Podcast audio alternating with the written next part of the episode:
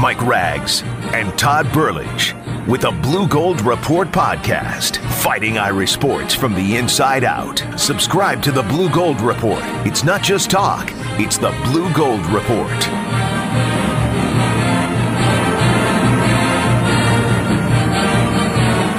Welcome to another Blue and Gold Report. We start on a somber note tonight. A good friend of the show, a good friend of the entire company, Federated Media, Ron Stryker, has passed away this week. Um, our, our prayers are with him and his family. Great guy. I work right across the hall from him, and he would come in here when I when when I'm not all equipped to push buttons and spin knobs. Sometimes he was always gracious enough to come in here and help me and pick on me while he was doing it. So uh, again, God bless Ron Stryker and his family. Um, seems a little trivial at this point, but we will move on to a couple blue gold nuggets. Let's start with some women's hoops. Uh, Natalie Achonwa she will be inducted into the Ring of Honor at Notre Dame. She will be the sixth women's player to do so. She played from Notre Dame from 2010 to 2014. She went to four straight Final Fours, three title games. Her record as a player here was 138 and 15, not too shabby. And again, she'll be inducted into the Hall of Fame on November 8th at the home game there. She finished her career here with 1,546 points. We will move on to some football news, not necessarily great news, but we have to talk about the injury to Jafar Armstrong. It was it was considered a soft tissue injury, a groin injury. We'll have to wait and see. It looks like about five weeks. Brian Kelly's calling it, so we'll see how that goes. Obviously, a big hit. They have a little bit of depth. Tony Jones Jr. did a good job in the in the Louisville game with 100 plus yards, the second 100 plus yard game of his career. So the numbers are thinning out there but I think Notre Dame can handle it as long as nothing happens to Tony Jones Jr. I think that's going to be uh, the, the, basically what we're talking about is no injuries to him alive, uh, allowed. Speaking of injuries, some good news on this front. Cole Kmet is moving along nicely, the tight end who obviously suffered the collarbone injury. Moving along very nicely, actually. Brian Kelly indicated this week that he even thinks that Cole Kmet could play against New Mexico this weekend if need be. I don't think it need be, and there's no reason to rush him into action. I wouldn't think as a five touchdown favorite against the Lobos. So I don't expect to see Cole Kmet in this week here. He will uh, sit this one out and hopefully be ready to go for the Georgia game a week from now.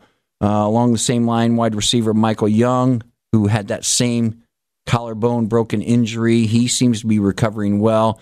His injury happened a week behind Cole Kmet, so therefore he's running a week behind Cole Kmet. Wouldn't expect to see him at Georgia, but he seems to be on pace to be coming back quickly after that. So a little bit of good news on the injury front there. I, I want to go back to uh, Louisville. We talked about it at length last week, uh, but Brian Kelly had a chance to expand on it a little bit. 35 17 win, obviously 18 point win on the road against a Power 5 team. Not bad, you know, pretty impressive stuff. It's kind of what you're looking for. But, uh, at the same time, there was certain a lot of certainly a lot of question marks there as well, and it sort of reminded me a little bit of sort of that stretch early last season when you had the Ball State Valpo back to back sort of debacles. Notre Dame won, they survived. They didn't look very good doing it. No style points there whatsoever. Uh, but it, it, was a little bit a little bit troubling. And Brian Kelly, we, we talked with him at length about what he saw, what he didn't see, what he liked, what he didn't like. And he basically said he thought the guys were trying too hard. And, and I respected that to a point. You know, he said these guys come out, they really want to win every game, they want to blow out every team. And he said, you know what, guys, it's just time to chill out a little bit. Back it off, back it off. Instead of looking game by game or even broader than that, six games up the line, you have to think about six seconds at a time. Six seconds at a time was sort of his point. We have to play for these moments. We can't sit here and absolutely think about the full season in game one every play. And, he, and, and I'll touch on the veterans here in a little bit. And he did say that he thought that the younger guys actually did a better job of handling that than the veteran guys. And, and, and I kind of got his point. They were really pressing early on. And it is a different team. You know, you're missing Drue Tranquill. You're listening. Uh, you're missing Te'von Coney. You're missing a lot of other leaders on this team. So you started looking. You're you're looking to build leadership here, and that's still a work in progress, very much. And I, I just, I kind of liked how he kind of revisited here. Let me pop in a clip here on Brian Kelly talking about his thoughts on how Louisville went. We got a little bit outside of ourselves and, and put a little bit of a, we got to win every game we play instead of worrying about every play we play. and, and, and that really is uh, the focus of, of, of, our football team and getting back to uh, what's most important, and that is um, six seconds, trusting our technique, uh, and, and really um, that being the focus, not I got to make plays. I've got to do these things that are are, are going to help us win. Uh, don't worry about winning. Focus much more on how you can be the best player you can be through uh, your technique and uh, trusting it. Um, and I think you'll see that this week. Is uh, the focus of, of, of, our football team and getting back to uh, what's most important, and that is um, six seconds, um, uh, trusting our technique, uh, and, and really um, that being the focus, not I got to make plays. I've got to do these things that are, are, are going to help us win. Uh, don't worry about winning. Focus much more on how you can be the best player you can be through uh, your technique and uh, trusting it. Um, and I think you'll see that this week. So Brian Kelly's exactly right when he talks about you know a lot to work on. The third downs were bad. Uh, what were they? Five of 12, 0 1 on fourth downs. The the slow start you can't have a sluggish start against teams like Georgia, Michigan, etc. And, and I think Brian Kelly is fighting against sort of those situational moments that he ended up against. And I, I respected what he said. All his points are correct. You have to move on. It's a it's an opener, so let's not get too crazy about it. And again, it seemed like the veteran players, and we talked about it last week. You know, you're talking about the front line guys, you know, you're talking about Hinish up front and Okwara and Kareem, all those guys Uh, and Daelin Hayes, they combined for eight tackles. Meanwhile, Jeremiah Owusu-Koramoah, he had nine on his own. And you go back to Alohi Gilman, he had 10 on his own. Both of those guys actually out tackled the entire front starting line with a bunch of veteran players. And I think that's what Brian Kelly's really getting at is we absolutely have to get these veterans back in order here. And actually, here's Brian Kelly talking about that. They care so much, um, and they are so committed to what we want to accomplish that sometimes it gets in the way of their performance. And, and that performance is focusing on their technique, focusing on the little details of their position. They just um, again, want it so bad. And, and there's nothing wrong with that. They just have to emotionally get it centered into uh, the right position so they can focus on the little details of their position. And they will. And uh, they all did a nice job this past week of really uh, refocusing and focusing on the most important things. And um, I think you'll see a, a big difference in those guys. All right, so we move on from Louisville.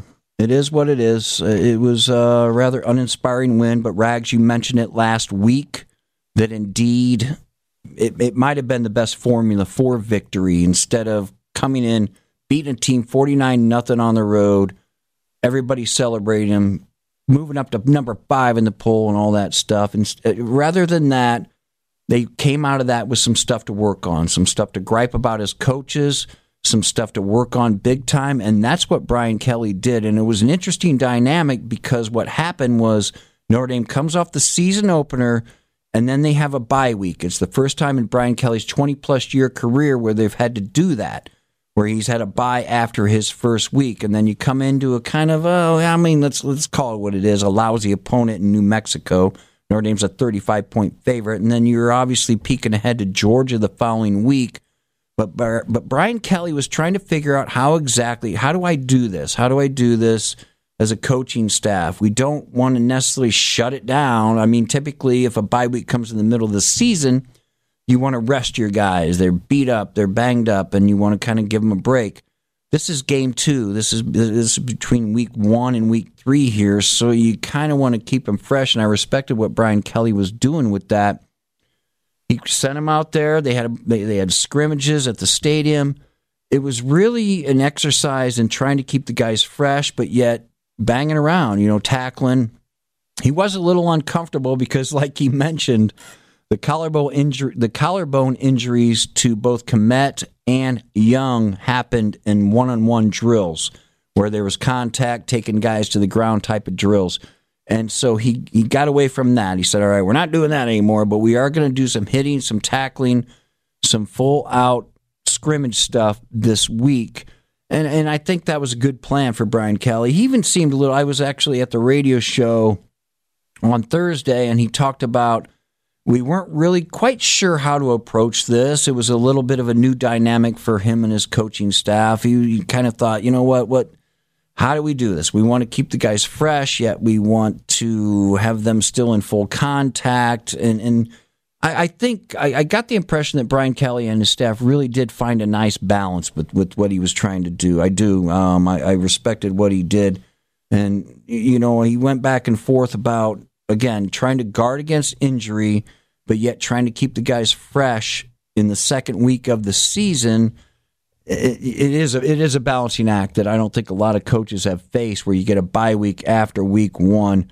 And you know what? He, he actually kind of broke it down a little bit better than I can here. Here's Brian Kelly talking about sort of the objectives of what he what he put his team through during this bye week. I didn't want to go a full week without contact and tackling. So we tackled, we scrimmaged, saying we had a 50 play scrimmage, but we, we got some live tackling in there with our ones, our key backups. We worked on special situations that I didn't think that we were quite um, up to snuff in, and, and really spent a lot of time on those in particular. And then and then added some New Mexico into that as well. So. Um, and they were long practices. They were two-hour practices. So it was a physically demanding and a mentally demanding week for our team. Putting together a practice plan you know, with a bye in week two, it's important to maintain a level of conditioning that you've, you know, set yourself up for at the reg- at the beginning of the season, and to back off, you, you won't have your football team playing its best football. So um, we needed to have a similar week as if it was a normal game, and then on Saturday we scrimmaged, um, and we didn't have a full game scrimmage, but we needed to stay in the groove relative to the way we set up our preseason and the way we set up our preseason camp. So um, that plus we needed to clean up some things from the Louisville game. Um, and third, it, it, gave us an opportunity to uh, do a, a little advanced work on New Mexico. Obviously, there was a lot of stuff that needed to be cleaned up after the Louisville game. Okay, uh, I, I, mentioned it earlier. The third down play was bad, and the veterans didn't play very well either. I mean, I mentioned the the four mainstays on the defensive line recording eight tackles. Chris Finke didn't do a very good job. I didn't feel like uh, with one catch for two yards. I didn't feel like Ian Book played very well at quarterback. Five of twelve on third downs, and a couple of those came late. I think uh, Ian Book went three of three on that last sort of game clinching drive. So they were really bad early on in third downs. And those were the sort of situational plays I think that Brian Kelly was trying to focus on, rightfully so, because there were a lot of problems when you go back and that look at that Louisville game. You, you really had to clean up. And I think there were problems that were unexpected because they came from the veterans and they came from a lot of areas that, that nobody really thought they were going to come from. So, in that respect, I think that Brian Kelly put together a good plan for sure. And I, I like what he's going with moving forward here. It, it, it's about improvement with this team. I asked him tonight during the radio show about what exactly you know brian kelly mentioned what is going to be he would find out more about the identity of this team after week one because and Rags and I actually said that we weren't sure exactly what that was going to be. Brian Kelly indicated he didn't know what it was going to be, and I thought that was a little eye catching that he wasn't sure what he had. Typically, I think he knows indeed, all right, this is going to be a dominant team defensively. This is going to be a high scoring, high powered offense. It is what it is. Uh, this year, he kind of said, I'm going to have to sort of wait and see, which I found a little bit troubling. I still don't feel like Brian Kelly knows exactly what he had. He said, you know what? We found out a few things during the Louisville game. We have a, a basically a blend of old and new, which I think is good news. Um, and he thinks when that all comes together and meshes together, he's going to have one heck of a football team. But when he said that going into the Louisville game, that he would know more coming out of the Louisville game when it came to what kind of identity this team had. I don't think he knows any more than the rest of us. And in all honesty, we're just not going to find out a heck of a lot more against New Mexico. We just aren't. I'm going to break into New Mexico here in a second, and it won't take a hell of a long time to do it because they are not a very good football team. But I like Brian Kelly's uh, assessment that I still really don't know. The only thing he really takes away from the Louisville game is that, okay, I have a lot of young guys that can play well and can mesh with the veterans. Once this coaching staff sort of gets this mix, they feel like, yes, indeed, it can be a really good football time, team. I don't disagree with them, but you don't have a lot of time to figure that out, okay? You can kind of mull around here with New Mexico this weekend.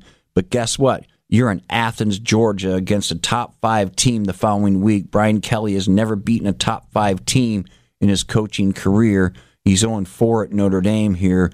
So you better be ready to go and you better get that chemistry and identity figured out a little bit more between now and then. We'll see if that can happen.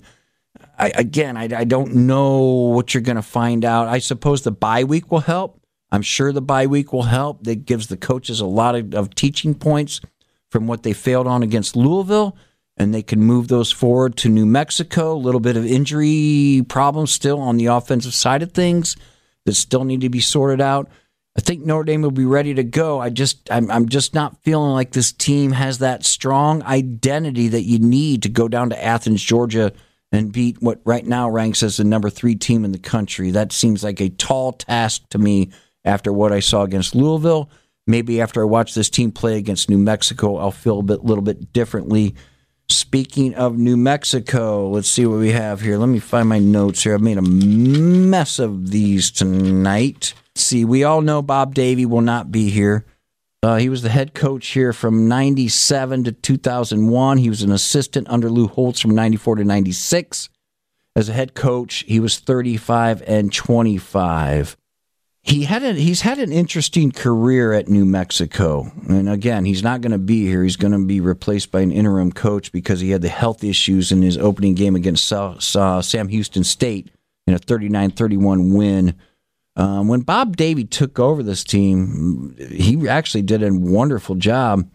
Um, that team had won only one game three years in a row.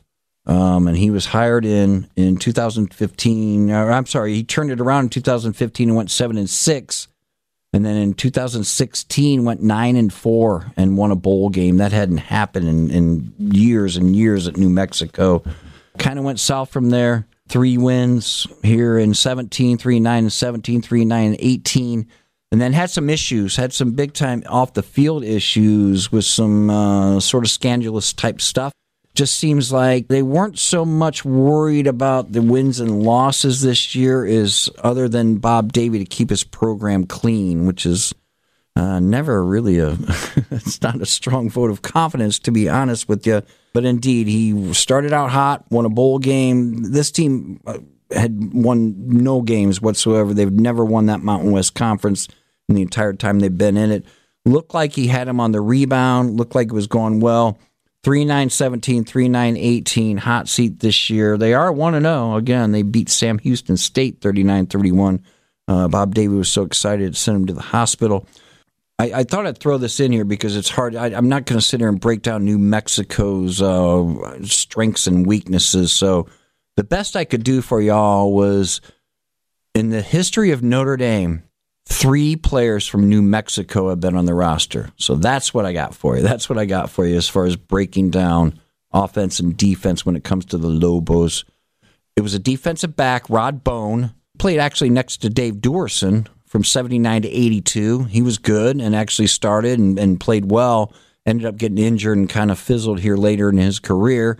But indeed, he was uh, starting next to Dave Duerson. There was a walk-on running back by the name of Rick Lanzano from 90 to 92. Really not a lot there to report. I'm sure Rick Lanzano is a finance uh, financier somewhere by now. A more recent guy, Matt Hegarty, you guys might remember him. Um, he actually replaced Nick Martin at center when Nick Martin got hurt in 2013. Uh, started for him for three games and then actually started all 13 games in 2014. Uh, was a solid player, solid offensive lineman for sure. Uh, and ended up taking his grand tr- grad transfer year in 2015 to Oregon. The other thing I wanted to mention about Notre Dame here, it, finally, for the longest time, they actually have a home field advantage. And certainly you wouldn't need a huge home field advantage when you talk about New Mexico. At least you wouldn't think so. But indeed, Notre Dame has actually won 11 straight games dating back to that Georgia, that, that disappointing Georgia loss in 2017. They've won every game since then at home. That had been a while since Notre Dame really established itself as a home field force. Uh, but Brian Kelly's really done a nice job. 11 straight at home. You would assume 12 straight here coming up. And I was kind of looking back here. Brian Kelly actually has three, already has three undefeated home seasons 2012, 2015, and 2018. And looking at the schedule this year with only two teams that had winning records, you're talking about Virginia and Boston College on the home schedule this year. Certainly looks like that 2019 would also be another potential undefeated home season. So as we look at that, Brian Kelly was absolutely asked. He said, "You know what? Uh, what about home, home field advantage? This is indeed Notre Dame's home opener, and here's how he broke down what it means to come back and play at home again." It's always great playing at home. I mean, sleeping in your own bed. We've got a great routine. The home field advantage is real with our fans. Um, it's gotten better and better in my time here in terms of, you know, just uh, the uh, the support that we have our, our students are great. They're engaged. They're part of it. You know, the video graphics and the Jumbotron and add to the game day experience uh, that we're feeling. Uh, but at the end of the day, you got to play exciting football and you got to play good football to get everybody uh, enthusiastic. So it's our job to put a great product on the field, one that's exciting, one that people want to see, um, and and our players recognize that. It's important for them to play well at home. Uh, they talk about, we talk about protecting our house, and quite frankly, it's part of the things that we do in our summer works that they want to be in our stadium and they want to play their very best in front of the crowd. And indeed, Notre Dame hasn't necessarily blown everybody out at home, but they've done a good job. Um, and certainly, when you look at what was happening under Charlie Weis, getting beat by team, well, actually, look at what happened earlier in Brian Kelly's career, getting beat by your Louisvilles and your Tulsas, and, and you know there was a lot going on. When you go back to Charlie Weis, you talk about Syracuse. There were a lot of horrific upset losses that were going down uh, during those times. So it does seem like Brian Kelly has indeed established a home field advantage I think I'm, I'm going to accentuate some of his points. You know, some of the when you talk about the jumbotron and you talk about the field turf, and you talk about the cross uh, the campus crossroads project and everything that goes on around the stadium now. I think indeed that everything that has gone into this is helping the home field advantage. I know the crusty traditionalists didn't like that any of that. They wanted their little wooden bleachers with their splinter up their asses and sandwiched in. But you know what? You have to give these people what they want. You have to give the folks what they want. Times have changed, and I think Brian Kelly has been out front of that. I actually spent some time at the new indoor facility, practice facility. It is an amazing place. It's an amazing place, and, and it can only help the football team. It's its own sort of goog, and, and, and it gives the, the guys a place to, to, to go and to gather it allows the punters to kick without hitting the roof. And I think I think of all the things I, I've disagreed with Brian Kelly on a lot of issues here. I truly have. But I think one thing he's done is really stayed out front of we need to keep up with technology and facilities and everything. And and I don't know that Charlie Weis was equipped to do that. I'm not saying he wasn't. I know he was arguing for better nutrition and some other things and some better facilities. But I think that Brian Kelly and his staff have done a great job of staying out in front of those types of things. And it's showing. And it really is showing in recruiting as they continue to now pile on top 10 classes, you know, instead of top 15 classes. I saw where the 21, 2021 class, which is so early to start rating these classes, it's a top five class at this point. And again, things will change. That's the 21, 20, uh, the 2021 class. So let's not get too ahead of ourselves. But I think with all these campus improvements that Notre Dame is doing, it does give them a better home field advantage. And certainly it helps recruiting and therefore it helps performance on the field, folks. That's going to wrap it up. This has been your Blue Gold Report. I was ragless. I should have mentioned it earlier in the show. Rags is uh, obviously out and about uh, doing some sentimental stuff. Our show has been brought to you by D.O. McComb Sons Funeral Homes in Fort Wayne there. Thank you all for joining me. It's been a great time, and we'll chat with you next week. This has been a presentation of Opt In Productions. Podcasts by Federated Media. Podcasts by Federated Media.